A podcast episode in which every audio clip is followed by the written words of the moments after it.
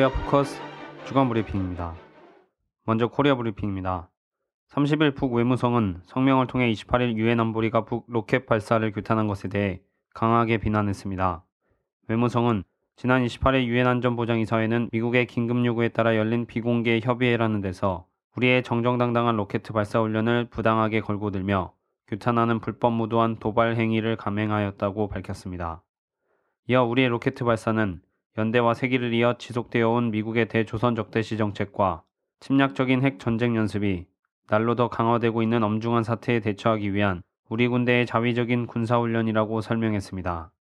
그러면서 미국이 우리의 로켓 발사를 유엔 안전보장 이사회에 상정시켜 규탄하는 억지 공사를 벌려놓은 것은 저들에게 쏠린 긴장 격화의 책임을 우리에게 전가하고 우리의 위협을 부각시켜 아태중시 전략에 따르는 무력 증강의 명분을 다지자는 데 있다고 지적했습니다.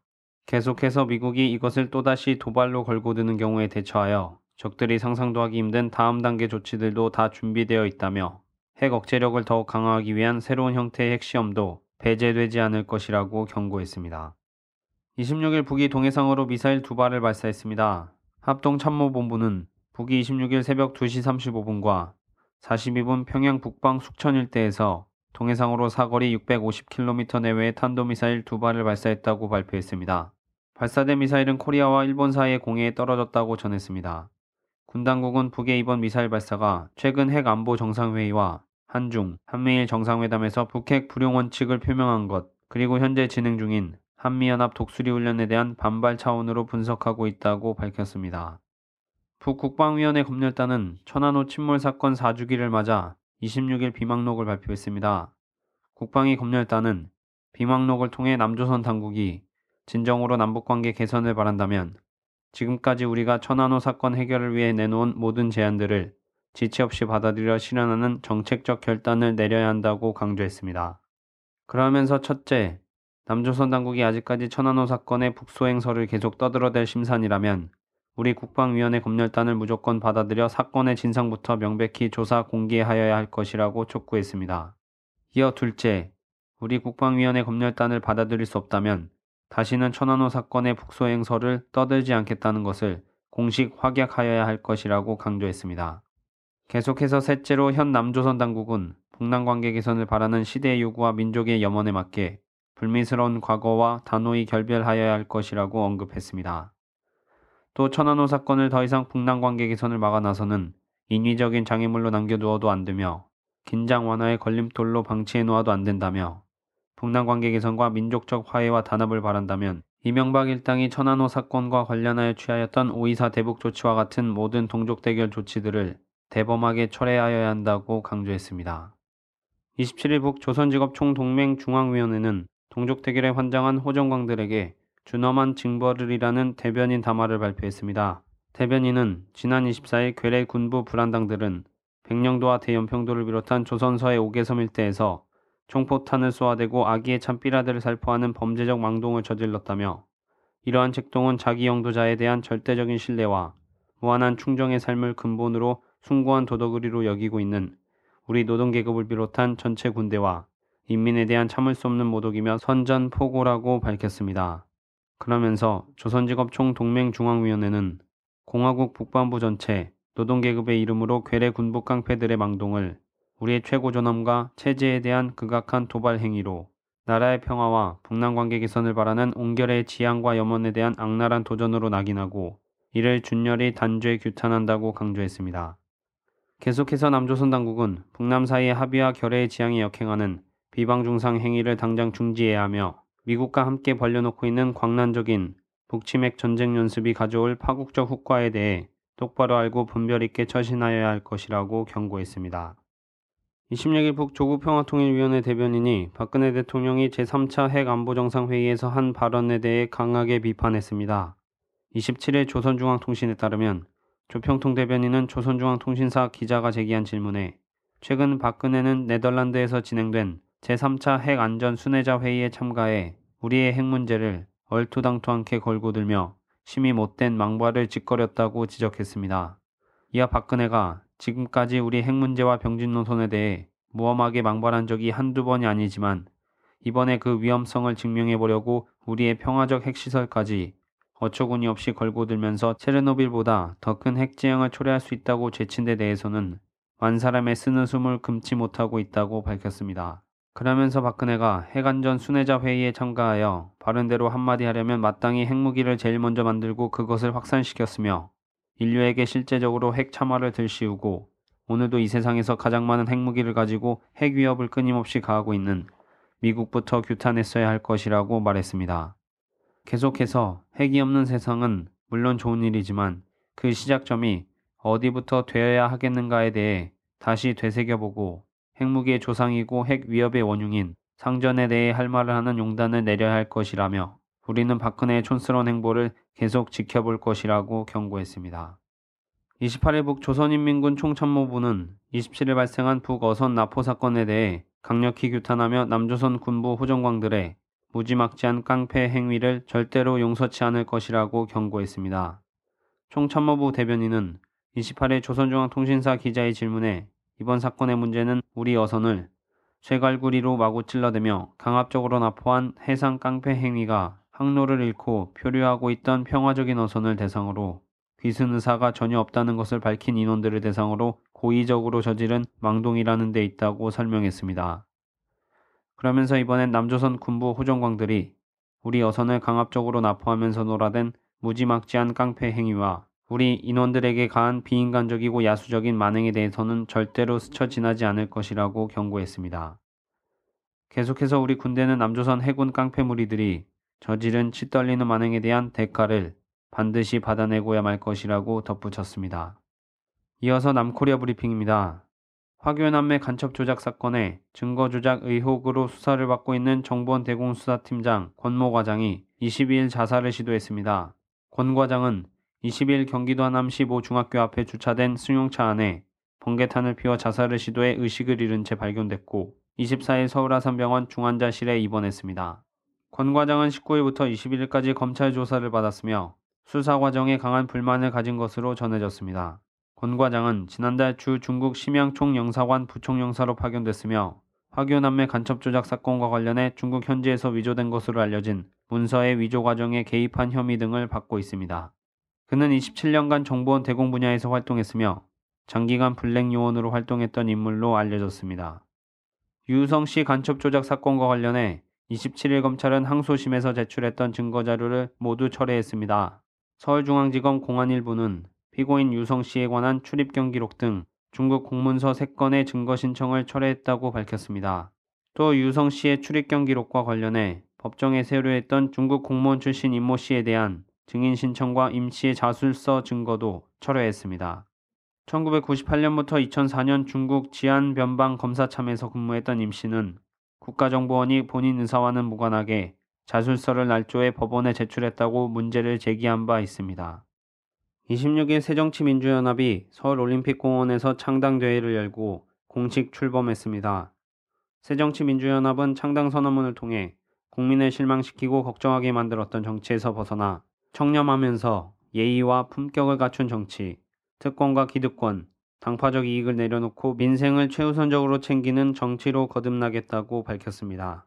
이들은 김한길 안철수 공동창당 준비위원장이 1년 임기의 공동대표로 선출됐으며 대표를 포함한 초대 지도부 18명을 확정했습니다.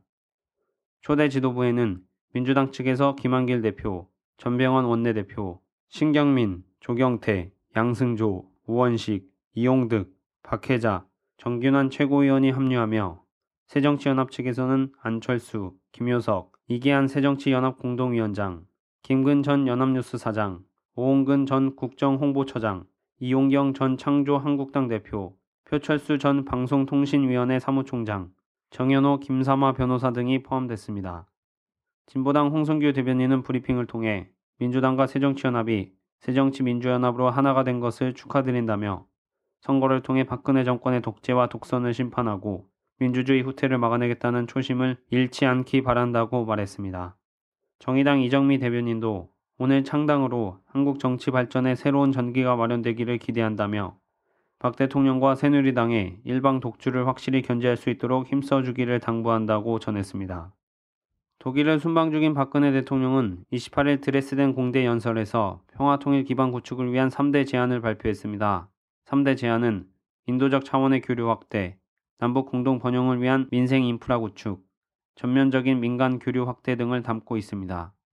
이를 위한 구체적 방안으로 이산가족 상봉 정례와 유엔과 모자보건 패키지 지원, 복합 농촌단지 조성, 북한 내 산업 인프라 구축, 나진 하산, 남북러 물류 협력 사업 및 신의주 남북중 협력 사업 추진, 북핵 포기 전제로 동북아 개발은행 추진, 동북아 다자 안보 협의체 구성 등을 제시했습니다. 박 대통령은 이날 연설에서 남북 간 4대 장벽으로 군사적 대결의 장벽, 불신의 장벽, 사회문화적 장벽, 단절과 고립의 장벽을 지적하면서 남북 간 동질성을 회복할 수 있는 지속적인 교류 협력을 확대해야 한다고 밝혔습니다.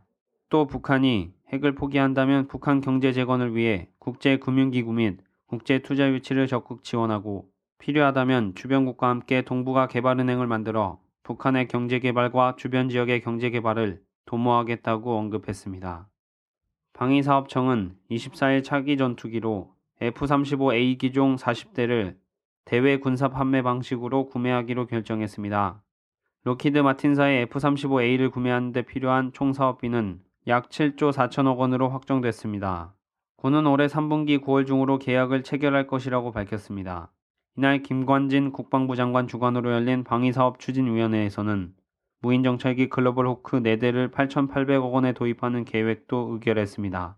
한편 록히드 마틴의 고객 요구 담당 부사장인 게리 노스 미 공군 예비역 대장은 12일 미 공군에 납품하는 F-35 가격이 지속적으로 낮아지고 있고 2017년 이후 본격 양산 체제에 돌입하면 대당 가격이 큰 폭으로 낮아질 것이라고 밝혔습니다. 미 국방부의 F-35 프로그램 총책임자인 크리스토퍼 보그단 미 공군 중장도 12일 기자회견에서 2019년이면 F-35A 기종의 대당 가격이 8천에서 8,500만 달러, 860에서 910억 원에서 형성될 전망이라고 밝혔습니다.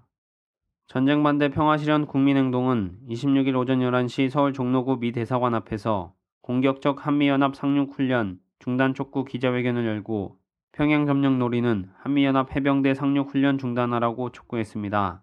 3월 27일부터 4월 7일까지 미남연합 해병대 상륙 훈련인 쌍용 훈련이 역대 최대 규모로 진행됩니다. 미남연합사는 이번 쌍용 훈련에 미국 측에서 해병대 7,500명과 해군 3,000명이 남측에서는 해병대 1,800명과 해군 3,500명이 참가하고 호주 육군도 130명이 합류할 뿐만 아니라 오스프리 수직 이착륙 헬기 2개 대대가 참가합니다. 이는 지난해보다 2배가 넘는 규모로 역대 최대 규모입니다. 국민행동은 2006년 폭로됐듯 상륙작전은 작전계획 5027의 3단계 2부, 즉 평양 점령을 상정하는 단계에서 실시되는 것으로 이를 상정한 대규모 상륙훈련은 적의 공격을 격퇴하는 수준의 방어적 훈련이 아니라 주요 거점 점령을 상정한 공격적 성격의 훈련이라고 지적했습니다.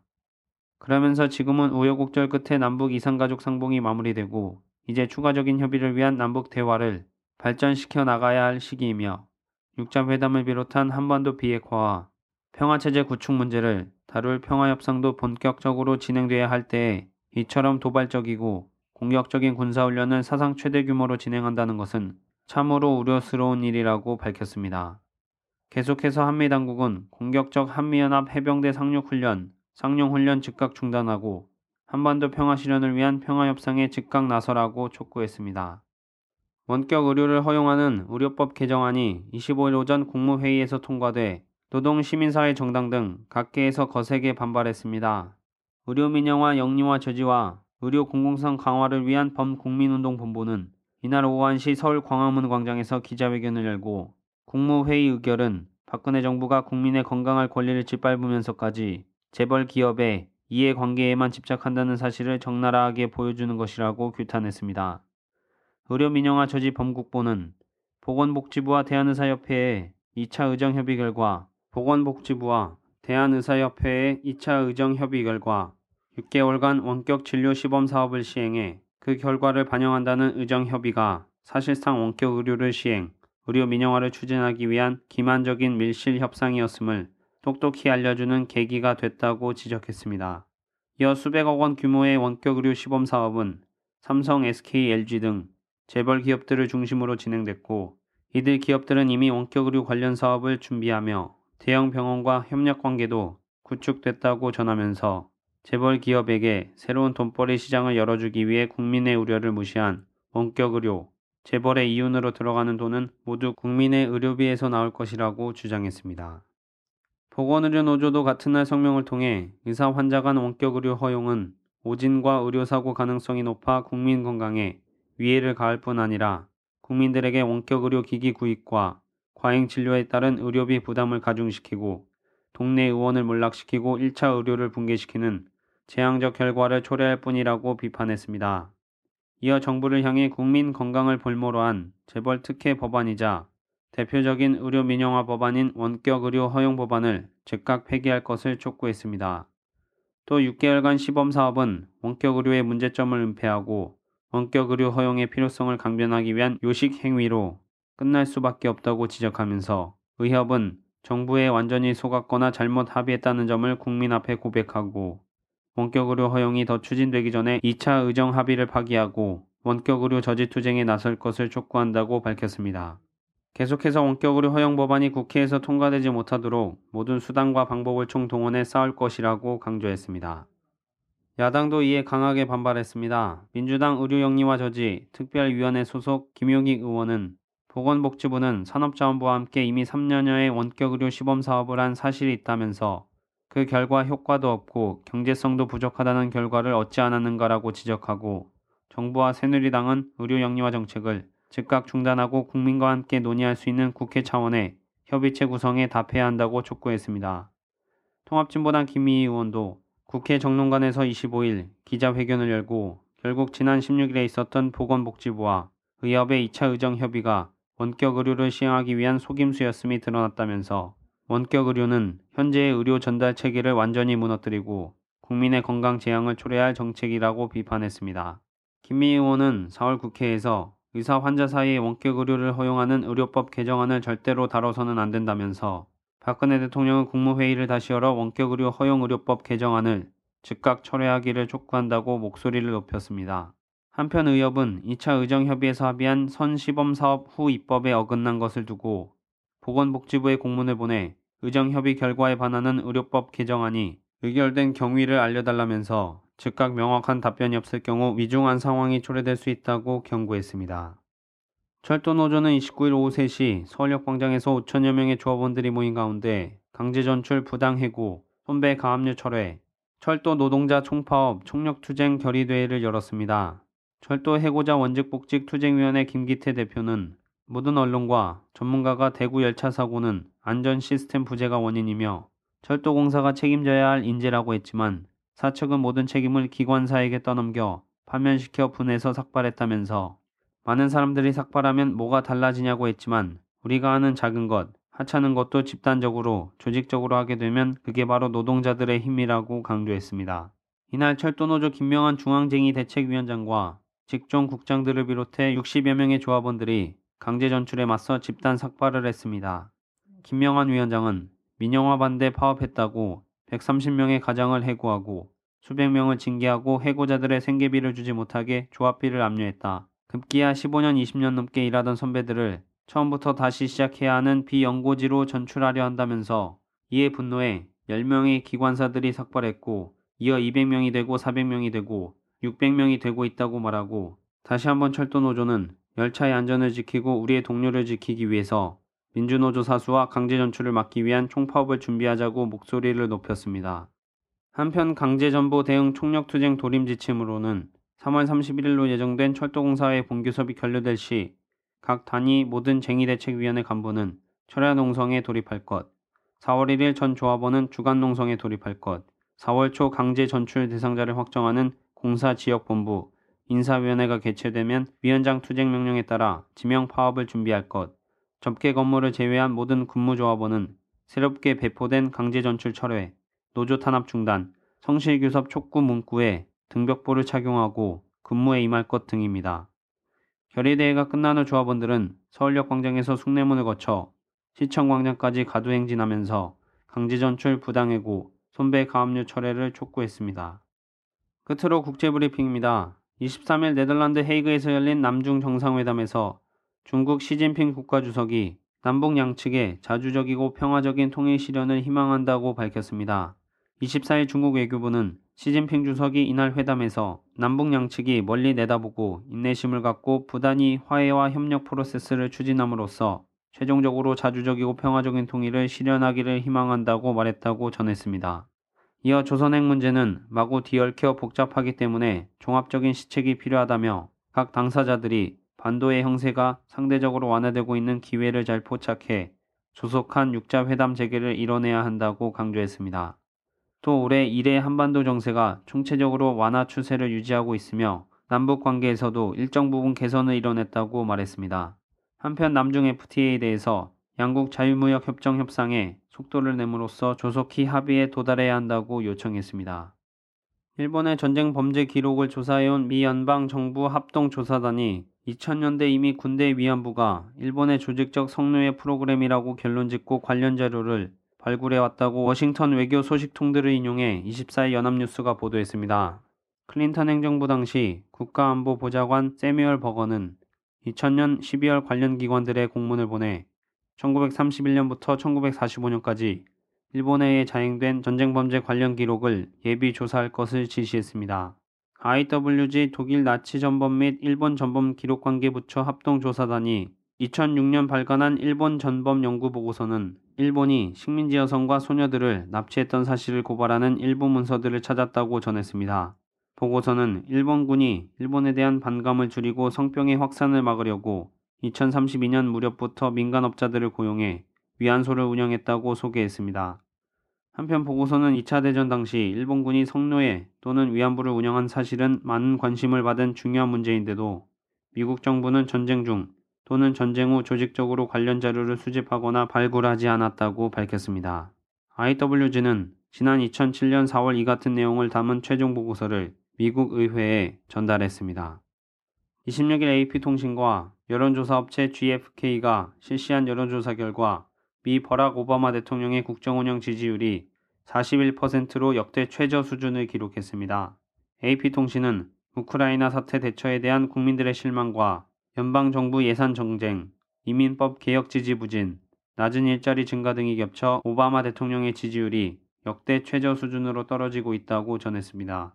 조사는 3월 20일부터 24일 전국의 성인 남녀 1012명을 대상으로 진행됐습니다.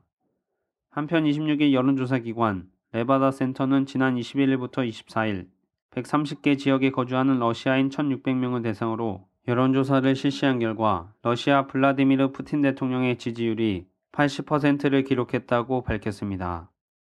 24일 북노동신문은 정세론 해설 중동 정세를 악화시키는 무모한 행위를 게재했습니다. 신문은 3월에 들어와 이스라엘이 팔레스타인에 대한 무차별적 공격을 감행하였다며 지난 13일 이스라엘군이 가자지대의 7개 지역을 폭격하였고 그 전날에는 29개 지역에 대한 공습을 감행하였다고 보도했습니다. 이어 지난 2007년에 이스라엘이 가자지대를 봉쇄하기 시작한 이후 중동 지역에서는 무력 충돌이 끊기지 않고 계속되고 있다며 오늘 중동 지역에 평화가 깃들지 않고 쌍방 사이의 교전이 계속되고 있는 것은 이스라엘의 부당한 요구와 무모한 군사적 행위에 기인된다고 지적했습니다. 그러면서 이스라엘이 최근 팔레스타인이 자기를 유태 국가로 인정하지 않는 한 중동 평화 협상에 그 어떤 진전도 있을 수 없다고 떠들고 있는 것은 중동 평화 과정을 파괴하는 부당한 요구이며 이스라엘에 노골화되고 있는 유태인 정착촌 확장 책동은 중동 지역 정세를 악화시키고 있는 한 고리라고 설명했습니다. 또 날로 노골화되는 이스라엘의 무모한 군사적 공격도 중동 평화를 파괴하는 엄중한 행위라고 규탄했습니다.